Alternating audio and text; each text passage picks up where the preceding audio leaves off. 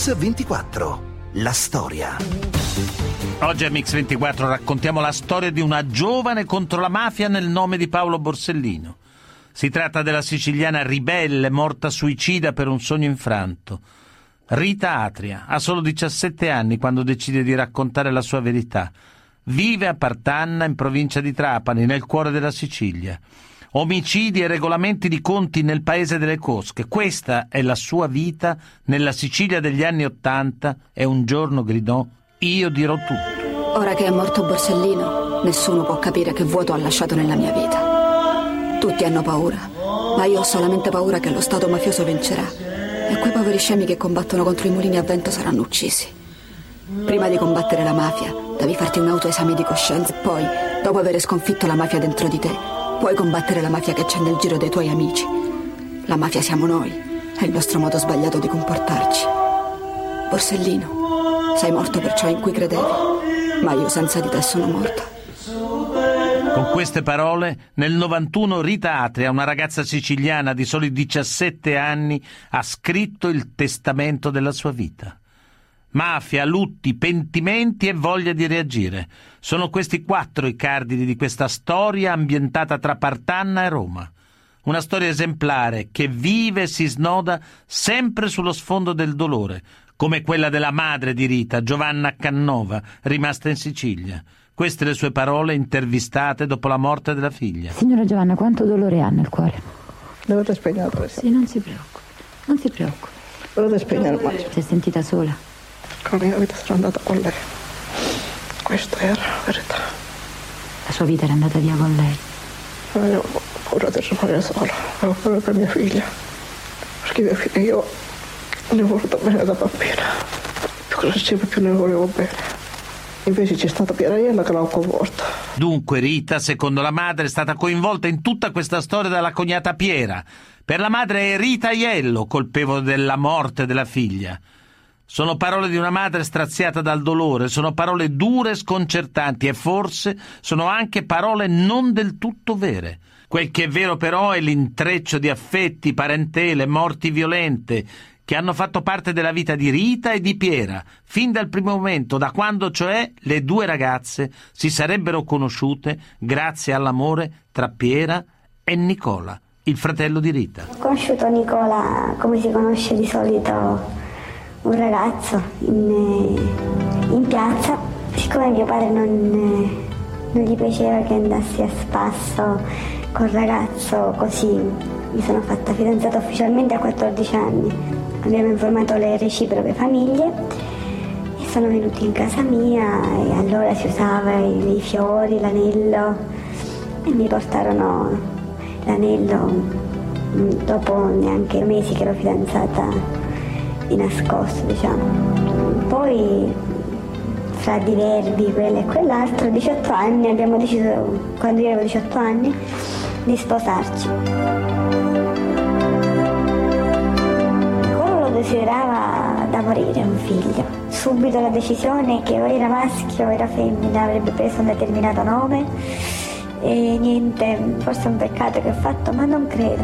Ho pregato nove mesi perché fosse una bambina perché almeno se sarebbe stata una donna non avrebbe preso la strada del, del, padre per la vendetta. Una bambina dunque, Maria, perché la vendetta non prevalga. Una triste speranza che la vita avrebbe tradito modificando gli eventi. Vito Atria, il padre di Rita e di Nicola, viene ucciso probabilmente su commissione della famiglia rivale, gli Accardo. Lui non ha accettato il salto di qualità della mafia rurale alla mafia del narcotraffico. Nicola è stravolto, sta per compiere un gesto che avrebbe avuto conseguenze per la sua stessa vita, per quella della moglie Piera e anche della sorella Rita. Sente rinascere dentro di sé il germe della vendetta. Così lo ricorda Piera Aiello, moglie di Nicola Atria e poi divenuta collaboratrice di giustizia. All'inizio era sconvolto, poi ebbe un, come dire, rabbia e voglia di vendetta, molta voglia di vendetta. Infatti lui lo giurò sulla tomba del padre che avrebbe, si sarebbe vendicato. Nicola è convinto che a volere la morte del padre siano gli stessi Accardo. Da loro acquista però la droga che poi rivende. Gioca a fare l'infiltrato nelle cosche, cercando di assumere tutte le informazioni possibili sugli assassini del padre. Piera Aiello, moglie di Nicola, il fratello di Rita, ricorda così. Camminava armato mio marito, cioè io lo piangevo da morto e purtroppo cercavo di fare del mio meglio per evitare che gli succedesse qualcosa, non sapendo cosa fare per distoglierlo da questa mente perché volevo partire, eppure volevo andare all'estero. Andai da Rita, gli, gli spiegai la situazione, lei venne subito, si sono messi a discutere di qua, di là, però alla fine è emerso quello che, che alla fine è successo. Non, secondo me è stato inevitabile, non si poteva evitare l'inevitabile. Non si può evitare l'inevitabile, questa è una triste realtà che sembra risuonare con costanza nella vita della famiglia Atria. Nicola gira armato e medita vendette, ma la mano della mafia sta per colpirlo a morte, proprio nella sua pizzeria, di fronte agli occhi della moglie. Sentiamola. Praticamente mm, avevamo aperto questa pizzeria e il lunedì verso, lui è stato ucciso alle 10 meno un quarto, meno 20, qualcosa del genere, di sera. E, ehm, praticamente io ero andata a lasciare mia figlia da mia madre, posteggiai la macchina dall'altra pizzeria e entrai dentro un cucinino attivo, proprio piccolissimo, può essere 2 metri per 4 metri, proprio piccolo piccolo. E all'interno c'ero io e un ragazzo che lavava i piatti. Entro mio marito tutto di fretta, presto presto perché ci sono i clienti, metto la carne nel microfono, nel microonde, cioè, ti aiuto io, così facciamo più veloce, io stavo facendo una spaghettata. Dopo un po' c'era una tenda, sai, questa dei vimini, che un minimo movimento già fa rumore. Sento sbattere questa tenda, mi giro e vedo uno tutto incappucciato con un fucile a canne mozze in mano so, mi sembrava un'allucinazione, non, non so cosa dirti. Poi però mi giro e dico Nicola, lo chiamo, lui si rigira perché era girato di spalle, questo lo guarda, dopodiché mio marito alza le mani e dice no, no, non toccate mia moglie, mi spinge e nel frattempo questo spara il primo corpo che lo ferì in un braccio sfondò completamente il frigorifero perché era tutto a pallettoni. Io andai a finire addosso uno di questi, si ruppe un pezzetto di fucile, un pezzo non lo so, e poi hanno trovato il legno lì per terra.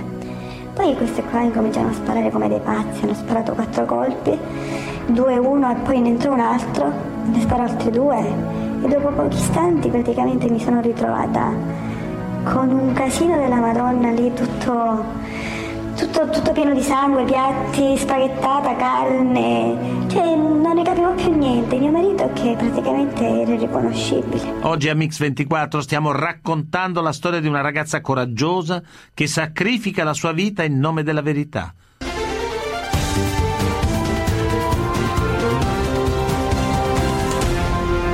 Mix 24, la storia. Rieccoci a Mix24, quella che stiamo raccontando oggi è la storia di Rita Atria, una ragazza che a soli 15 anni decide di combattere la mafia, una mafia di cui è complice la sua stessa famiglia. È finita nel sangue la vendetta del fratello Nicola, nel suo sangue Nicola Atria, il fratello di Rita, è stato ucciso e Rita e Piera, la moglie di Nicola, si ritrovano unite più che mai nella rabbia e nel dolore non sanno cosa fare, parlano tra di loro, si consultano, si sfogano e piano piano ricostruiscono l'intero organigramma di potere mafioso della loro famiglia. Questo diario non scritto peserà naturalmente sulle scelte future di Rita e Piera. Ma adesso si tratta di ricordare e ricostruire, lo fa per noi Sandra Rizza, la giornalista che ha scritto un libro sulla storia di questa ragazza contro la mafia. Vito Atria era il padre di, di Rita, era un pastore di Partanna, proprietario di alcuni ettari di terreno. Ehm, soprannominato diciamo, nel, nel, paese eh, il dottore per il ruolo di prestigio che si era conquistato. Lui in pratica faceva da pacere eh, nelle controversie che si venivano determinando tra eh, pastori eh, del paese. ehm, non era propriamente un mafioso, diciamo nel senso che solitamente viene dato al termine. Piuttosto, secondo gli investigatori, Vito Atria era una sorta di anello di congiunzione tra piccoli malavitosi e i boss di Partanna. Era comunque un pastore che godeva eh, della protezione dei, degli Accardo che, indica- che, sono indicati dagli investigatori come il clan diciamo, di padrini di Partanna. Vito Atria viene ucciso il 18 novembre dell'85, una mattina mentre si reca al lavoro nei campi accompagnato da un garzone. Diciamo il omicidio è uno degli ultimi che si collocano nel, nell'ambito di una sorta di guerra di mafia eh, che va avanti a Partanna dal 79 all'85. Gli investigatori, che sono quelli che poi hanno dire, ricostruito con i loro rapporti eh, questi anni di piombo di Partanna, parlano di una sorta di operazione di svecchiamento eh, il che significa che eh, la mafia o comunque l'organizzazione criminale che operava a Partanna viene scombussolata in qualche modo dall'arrivo dell'eroina. Lo stesso Vito Atria si oppone estremamente alla gestione del narcotraffico perché il vecchio capofamiglia, cioè una personalità come Vito Atria, eh, si sente quasi sminuita quando capisce che se entra nel narcotraffico deve confrontarsi con una generazione nuova mm, probabilmente più spregiudicata, con altri valori, con altri ritmi. A quel punto però, eh, opponendosi al narcotraffico, perde l'appoggio degli Accardo, che sono diciamo, la sua polizza sulla vita. Rita è ancora una ragazzina molto piccola, appena 11 anni, quindi diciamo, i suoi ricordi di questo padre sono ricordi che risalgono proprio alla sua infanzia. Io andavo molto d'accordo con mio suocero, nonostante quello che ho saputo che era, che era un, un uomo di mafia, però mi adorava mi dava pure il cielo. Non posso dire che sia stato un brutto padre, un cattivo padre, perché io vedevo che pure Rita lo adorava il padre. Quelli più legati nella famiglia erano Rita, Nicola e mio suocero. C'erano tutti e tre dello stesso carattere forti, ma quando mm, si parlava del sentimento di stare vicini, cioè molto affezionati. Avete sentito Pieraiello, cognata di Ritatria. Il destino della vita avrebbe rotto questo legame e avrebbe creato un immenso dolore nel cuore di Rita. Forse proprio da qui, da questo dolore, ha preso il via la sua scelta radicale, la sua decisione di collaborare. Ma la madre non è riuscita ancora ad accettare questo comportamento della figlia lo rifiuta e continua a disperarsi, dando la colpa di tutto ancora una volta all'amica cognata Piera. Riascoltiamo le parole della madre Giovanna Cannova che spingeranno Rita verso le sue coraggiose decisioni e il racconto di Pieraiello, cognata di Rita. Perché mia figlia io ne ho voluta bene da bambina, più sempre più ne volevo bene. Invece c'è stata Pieraiello che l'ha comporta. Praticamente ero scioccata sono stata definita fredda perché non ho pianto. Cioè io non so se si possa piangere, non lo so, non posso spiegarti quello che ho provato. Forse sono rimasta talmente scioccata che non, non riuscivo a piangere. Niente, dopo un mese incontrai un amico carabiniere e mi disse se mi poteva parlare.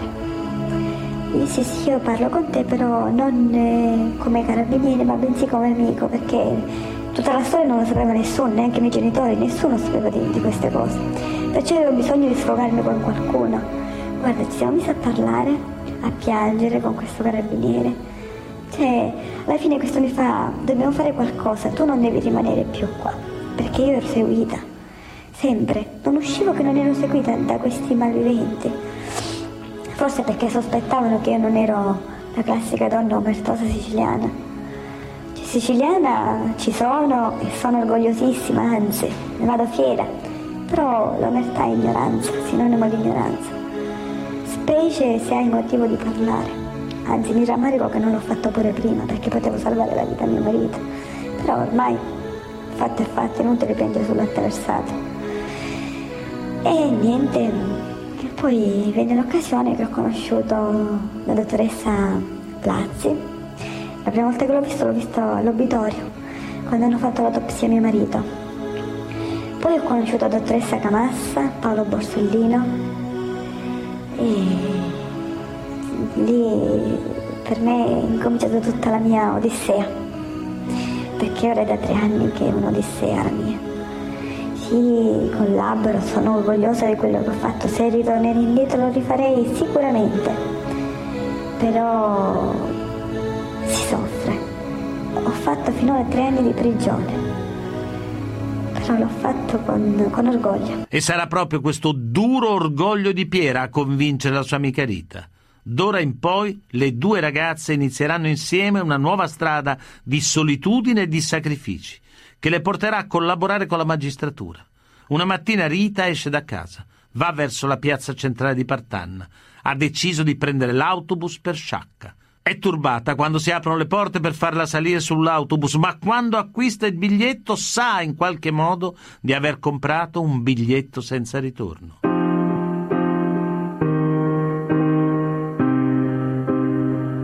Partanna Sciacca, 35 km in direzione del mare.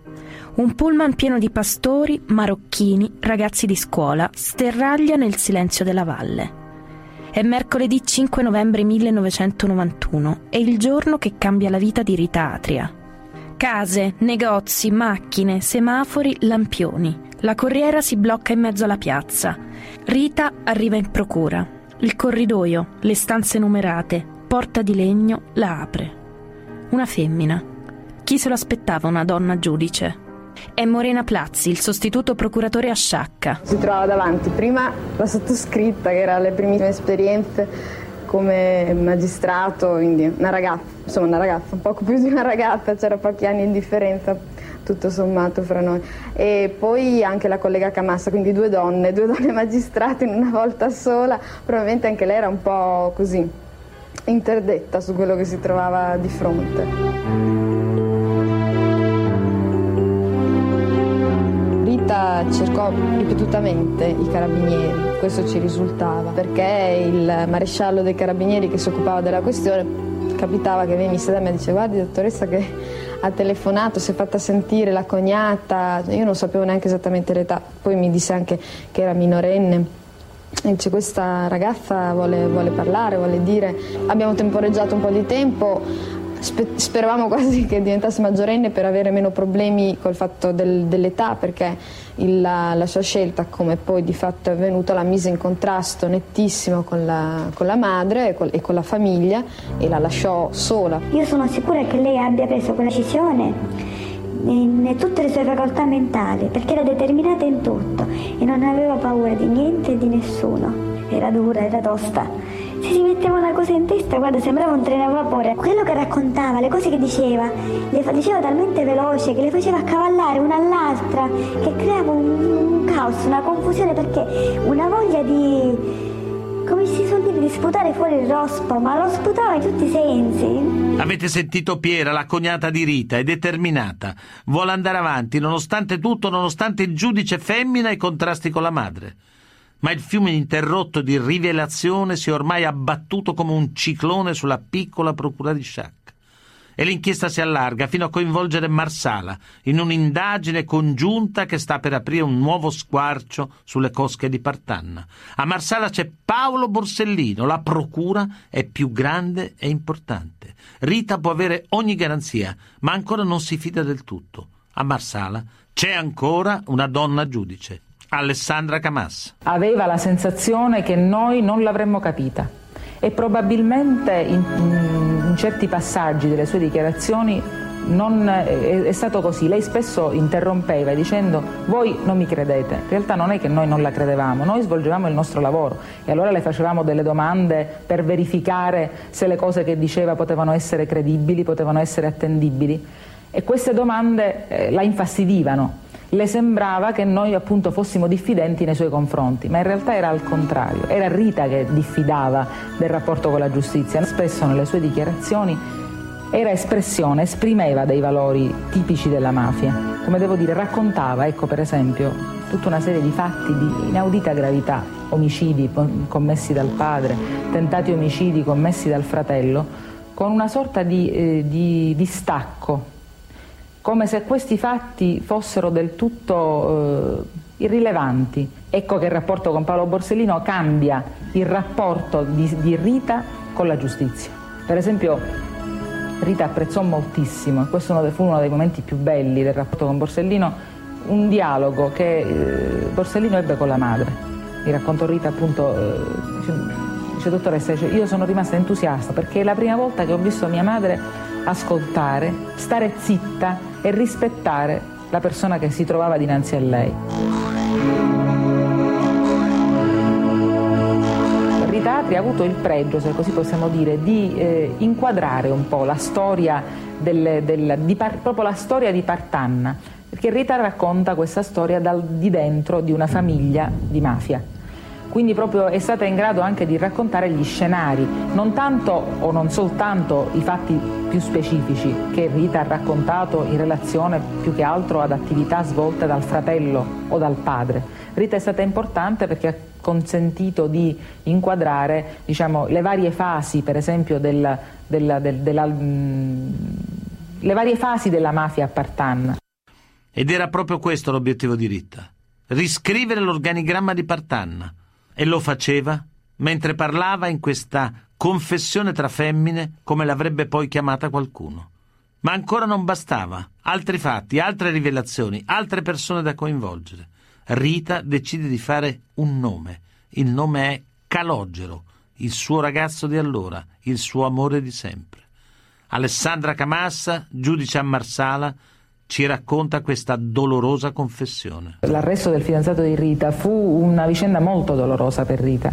Inizialmente aveva stentato a fare delle dichiarazioni accusatorie nei confronti del suo fidanzato e in questo eh, intervenne come sempre il dottore Borsellino, nel senso che il dottore Borsellino eh, consentì a Rita eh, qualcosa che normalmente non si consente quando si fanno delle indagini, nel senso che si, Rita disse cioè, proviamo a vedere se il mio ex fidanzato intende collaborare con la giustizia.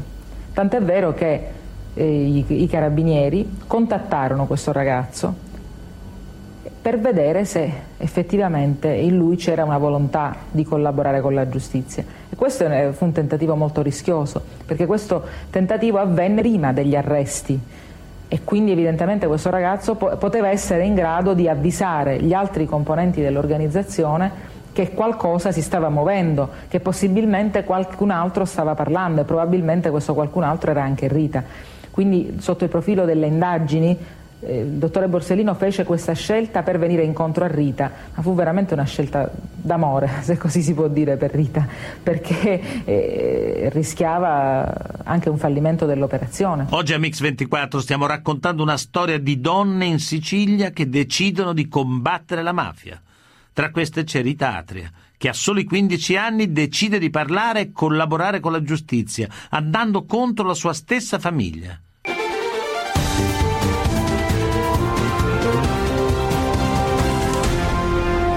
Mix 24.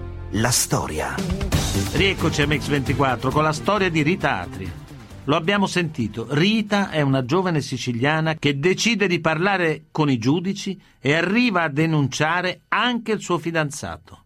A Marsala intanto c'è Paolo Borsellino e l'incontro di Rita con Borsellino segna il suo patto di sangue nel nome dello Stato. Quel giudice Borsellino un po' brusco e burbero, ma sincero e generoso, e quella ragazzina che vuole rompere l'omertà cominciano a parlarsi. 12 novembre 1991, sono le 4 del pomeriggio. Nessuno può immaginare tranne me quanto siano potenti gli accardo. Meglio stare in una gabbia di leoni affamati che essere di fronte all'odio degli accardo. Potrò andarmene nel più piccolo buco del mondo e infilarmici per sempre, ma se loro vorranno mi troveranno e mi uccideranno mercoledì 20 novembre, è luna di notte e non riesco a dormire. Sono molto preoccupata e per la prima volta dopo la morte di Nicola ho una gran paura, non per me ma per mia madre. Stasera alle 11.35 circa ho sentito bussare alla porta, bussare insistentemente. Lei ha chiesto chi era e una voce ha risposto che era Andrea, Andrea Danna, il ragazzo che mio padre faceva lavorare con lui in campagna e che il giorno del suo assassinio lo accompagnava nei campi madre gli ha detto più volte di andarsene perché era tardi e dopo un po' ho sentito il rumore di una macchina che partiva. Cosa di cui sono sicura è che è venuto per uccidermi. Ha detto a mia madre che era tutto a posto, ha inventato delle scuse per tranquillizzarla, ma ho proprio paura che domani mi uccideranno. La mia paura è per lei, non posso lasciarla nei guai. Domani avvertirò il brigadiere, ma prima devo assicurarmi che mia madre sia al sicuro. Spero non sia l'ultima volta che scrivo in questo quaderno. Non sarà l'ultima volta che Rita scriverà sul suo quaderno, ma le pagine successive racconteranno altri fatti.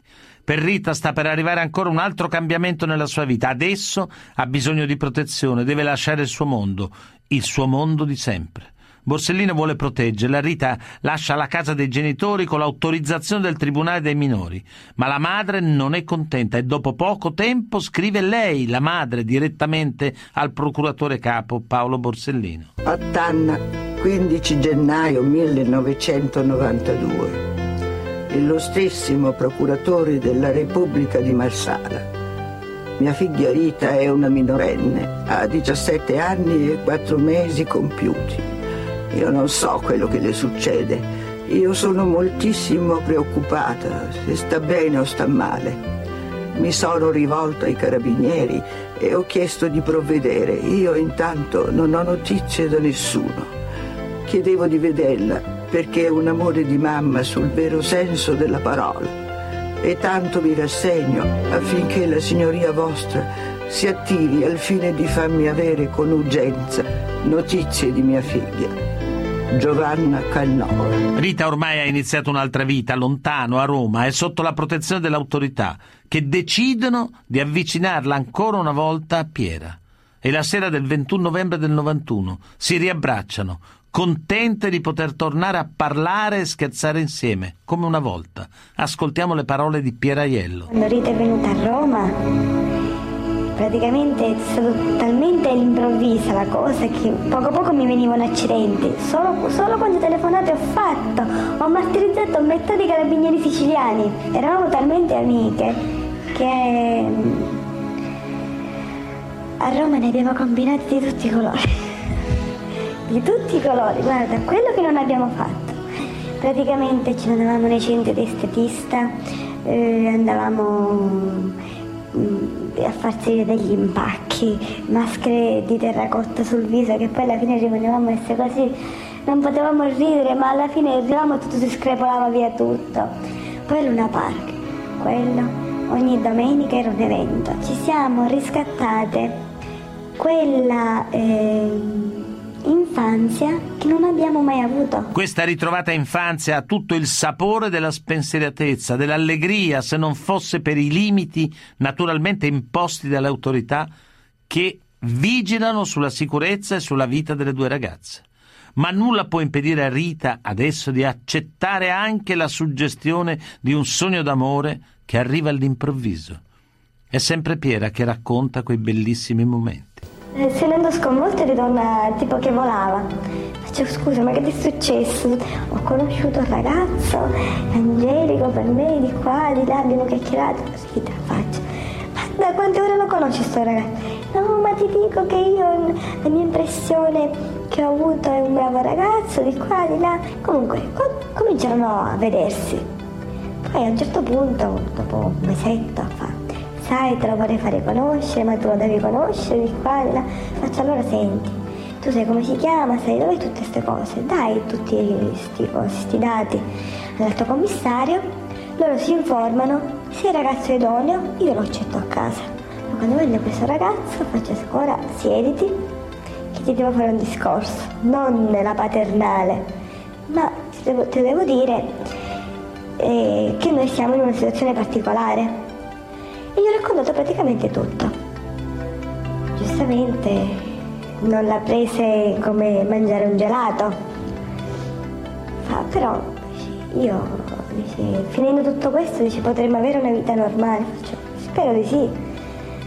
Allora io sono d'accordo, aspetterò. Cioè, lui l'adorava. Rita in quei giorni dell'estate del 91 naturalmente è felice, forse come non lo era mai stata nel passato. Le sembra che nulla adesso possa turbare quell'atmosfera incantata. Ma l'estate quell'anno per Rita non durò a lungo. Il 19 luglio, verso sera, in un solo istante il mondo le crollò addosso. attraverso il telefono. Risponde mio padre, sì, sì, sì, sì, tu sei Piera, eh, sai, dice, l'abbiamo saputo, l'abbiamo saputo, ma cosa avete saputo? Ci hanno ucciso Borsellino, guarda, sono stramazzata al suolo, non ho capito più niente. Allora Rita prende il telefono e fa, pronto, pronto, signor Pino, perché lo chiamavo così. Dice, cos'è successo? Come, non lo sapevate? Dice, chiudo il telefono, chiudo il telefono perché Piera sta male subito mi hanno portato fuori in ospedale, stavo male. Praticamente ho avuto tipo un collasso per il dispiacere e insomma non ho passato dei momenti rosei se vogliamo, ma dei momenti bruttissimi. Però Rita sembrava aver incassato il colpo molto bene di me, perché la sera si uscì con le amiche in discoteca, non lo ti da vedere, però poi, da quanto si è rivelato dopo, è stato tragico, peggio. Io recito in un modo, lei molto peggio in un altro modo. Il mio destino è atroce. Ogni volta che mi affeziono a qualcuno come a un padre, la mafia me lo porta via. Me l'ammazza. Avete sentito la paura di Rita dalle sue stesse parole, perdere ogni legame con la vita e con il mondo. È un pensiero che lei confessa soltanto alle pagine del suo diario ma che si porta dentro e la impietrisce di dolore. I giorni passano, tutto sembra normale fino alla preparazione di un viaggio. Rita in quell'occasione fa strani discorsi. Ma Piera non si preoccupa, sentiamola. Mi parlava mm, di come voleva sti funerali, queste cose qua, però non lo so, forse perché lo dicevamo sempre, non, non ci ho fatto caso più di tanto. Non, non mi è sembrata una cosa strana a parlarne, per me era normale. Se ci rifletto ora forse posso capire che aveva uno stato d'animo inconsueto, cioè parlava in modo molto diverso delle altre volte. La cosa che mi è rimasta impressa, mi disse, sai, dice, ho preso una decisione, dice, ma l'ho presa da tempo. Eh, però dice, quando ritornerai te lo dirò. E allora tutta notte dai, dimmelo, quello... non me lo disse, perché non era facile da piegare. E niente, mi aiutò a fare i bagagli, poi la sera abbiamo bevuto birra, popcorn, quello e quell'altro. Abbiamo chiacchierato fino alla mattina, poi mi accompagnò all'aeroporto con la scorta. E la sera stesso che dormivo a casa mia mi ha detto che non veniva in Sicilia perché lei aveva pure il biglietto, dovevamo partire assieme disse no rimango perché ho casa tutta sotto sopra così quando ritorni vedi casa mia tutta bella sistemata tanto io dovevo mancare una settimana non era tanto Rita dunque decide di non partire accampando una scusa banale, ma Piera non sospetta di nulla. Non c'è nulla di anormale nel comportamento della sua amica. Nessuno può capire che la decisione di Rita è dovuta a una sua scelta, invece oramai irrevocabile. Io stavo in una località segreta qui in Sicilia vicino al mare e la morte di Borsellino siccome ero stata male. Mi fecero stare in questo posto per eh, rilassarmi un po' con la bambina mia madre eccetera. E a un certo punto verso le 5 del pomeriggio vedo arrivare capitani, carabinieri, la dottoressa Cavassa, la dottoressa Plazzi, c'è un casino di gente. Quando vedo tutta questa gente subito mi sono allarmata, ma guarda, tutto appendato, meno che Rita. Perché secondo me era scontato che lei stava al sicuro, cioè non vedevo... non c'era motivo per io preoccuparmi. E niente, il... fa, venuta la dottoressa Plazzi mi fa non ti preoccupare, devi essere forte. Faccio, scusa, è successo qualcosa a mio padre. Non lo sapevo, non sapevo cosa dire fa... No, no, dici Rita, Rita. E che c'entra Rita? Sì, l'ho lasciata tranquilla. Dici, no, sai, dici, si è suicidata. No, si è buttata da un balcone. Perché non sapevano ancora se era morta. Dici, buttata da un balcone, ma no. Non, so, non lo so, non sapevo come reagire, perché mi sembrava troppo inverosimile la cosa non, eh, secondo me non, non, era, non, era, possibile una cosa simile. E niente, il, dissero poi dopo la telefonata che era morta in ospedale dopo due o tre ore di coma. E niente. Era finita. Poi la sera stesso feci i bagagli. Lunedì mattina sono arrivata a Roma. Non per l'identificazione perché non aspettava a me, ma solo perché la volevo vedere per l'ultima volta. E l'ho vista lì. Manco sembrava che era morta, sembrava che dormiva. Rita Atri, amore suicida, cinque giorni dopo l'attentato al giudice Paolo Borsellino, il 26 luglio del 92.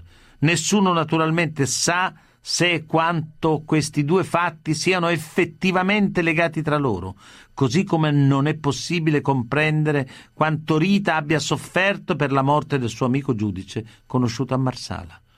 Quel che è certo è che nella sua stanza è stata ritrovata la scritta Ti amo, non abbandonarmi, il mio cuore senza di te non vive. Secondo me era rivolto al primo ragazzo, sicuramente. Cioè lei voleva bene al diciamo, ragazzo romano, però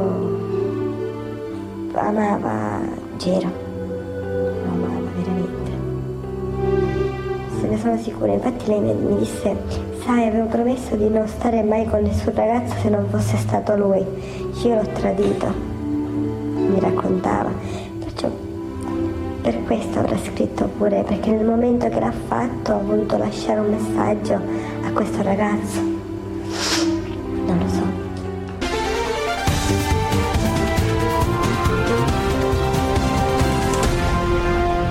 Mix 24. La storia. Marco Amenta, palermitano, regista e autore del film La siciliana ribelle, pluripremiato. Marco, perché hai scelto di raccontare la storia di Rita Atria? Ma da siciliano sono cresciuto eh, negli, anni, negli anni 80, negli anni bui eh, di Palermo e quindi volente o nolente cresci eh, sentendo questa mafia, un po' come ha raccontato Piff nel suo ultimo film, bel film La mafia uccide solo d'estate, quindi eh, cresci vedendo questa mafia non sai bene cosa è, però crescendo poi eh, te ne rendi conto e facendo il giornalista e il regista quindi... E per perché era, proprio Rita poi? Beh, era un'urgenza per me raccontare un po' la mafia, la storia di Rita è simbolica perché ti permette di raccontare un cambiamento, un cambiamento possibile perché questa ragazzina che nasce in una famiglia mafiosa fa un percorso di redenzione, cioè fa un percorso dalla cultura mafiosa alla cultura antimafiosa, perché poi grazie all'incontro col giudice Borsellino eh, lei rinnega tutti i valori mafiosi che aveva imparato dal padre e dalla famiglia, quindi arriva a, a, denunciare la mafia e a, e a vendicarsi insomma, mm. contro i valori negativi. Un, un messaggio percorso, di speranza, insomma. Un messaggio di speranza è un, è un, percorso molto difficile perché lei deve completamente capovolgere i valori eh, con cui è cresciuta. Chi era secondo te veramente Rita Atria? Ma era una ragazzina di 17 anni che eh, anche con un'altra lettura eh, voleva emanciparsi, voleva vivere la sua giovinezza, voleva essere una ragazzina normale, quindi anche la sua collaborazione con la giustizia è eh, anche una fuga verso la libertà, una fuga per scoprire il suo essere donna. Infatti una volta andata a Roma perché doveva nascondersi, eh, eh, si trova un nuovo fidanzato, scopre la sua emancipazione femminile, insieme alla cognata Pieraiello eh, vanno in giro, scoprono la città, quindi è anche un percorso verso la libertà, un'emancipazione che, che hanno fatto poi anche tutti i siciliani eh, fra gli anni 80, 90 e 2000, cioè una libertà da quella cultura mafiosa e anche maschilista che ci ha dominato per tanto tempo. Si può dire che era innamorata di Borsellino? Sicuramente era una figura paterna perché lei aveva perso il padre, poi aveva perso il fratello che era diventato una figura paterna e quindi eh, Borsellino diventa un nuovo padre con valori eh, completamente diversi da quelli che eh, eh, gli aveva insegnato il suo vero padre, cioè i valori mafiosi e quindi grazie a Borsellino fa questo percorso eh, di cambiamento. Borsellino era una persona che, eh, che stava molto vicina ai suoi, ai, suoi, testimoni e, e, l'ha aiutata anche da un punto di vista umano. Infatti nel film noi raccontiamo una scena che è inventata, però insomma racconta un po' in cui eh, lui non vuole troppo spingere Rita a collaborare. A un certo punto se lei non se la sente eh, potrebbe anche rinunciare, invece lei va avanti fino alla fine. Quanto ha inciso il rapporto con la madre e quello poi con la cognata Piera Iello nella sua scelta di, di denunciare? Bah, come dicevo, eh, con una lettura anche ehm, al di là della mafia, secondo me la fuga verso Roma, verso la collaborazione è anche una fuga da quei valori che la madre rappresentava, cioè il maschilismo, l'oppressione e, e anche la mafia.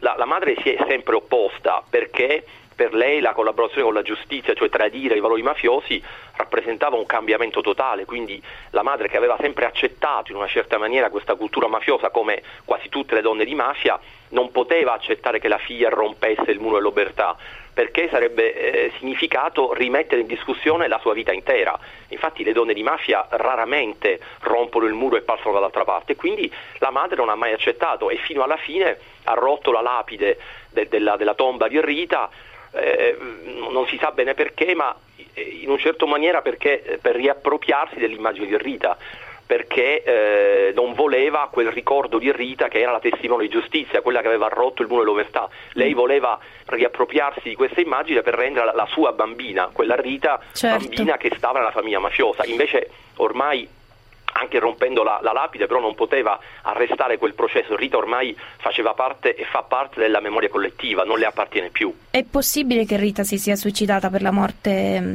di Borsellino? Boh, è, è un, insieme, un, insieme di, un, insieme, di, motivi. Io non, non, ho mai accettato questo suicidio, volevo quasi eliminarlo nel film, eh, però purtroppo è la realtà e bisogna raccontarla. Eh, da un lato sì, la disperazione, Erano, mm, eravamo a luglio del 92, Falcone era stato ucciso nel maggio, Borsellino nel, 90, nel luglio, l'Italia era in ginocchio, eh, non c'era il governo, insomma tutti era, avevano paura, quindi figuriamoci lei che si sentiva un po' abbandonata a Roma da sola, erano anni in cui il servizio di protezione dei pentiti, dei collaboratori ancora non era così sviluppato, non c'erano degli psicologi che aiutavano queste persone. E quindi lei si, sent- si è sentita abbandonata e forse eh, si è sentita che la sua battaglia era troppo difficile. O eh, da un altro lato eh, morendo diciamo, eh, raggiungeva anche il padre e il fratello, insomma ci sono una serie di, di motivazioni molto complesse, però i testimoni eh, la vedevano come una ragazza molto forte, cioè non, è, non era una disperata, non si è uccisa per se l'aspettava è, un po' come Antigone che fino alla fine decide il suo destino e preferisce forse morire per sua mano che farsi, eh, farsi raggiungere e farsi uccidere dai, da, da, dagli altri mafiosi. Grazie per questa tua um, lettura e testimonianza. Ciao, arrivederci. Mix 24 torna lunedì in diretta, come sempre alle 9. Un ringraziamento a Alessandro Longoni, Antonella Migliaccio, Rachele Bonanni e il mitico stagista Manuel Guerrini in redazione, Alessandro Chiappini e Valerio Rocchetti in regia. Buon fine settimana.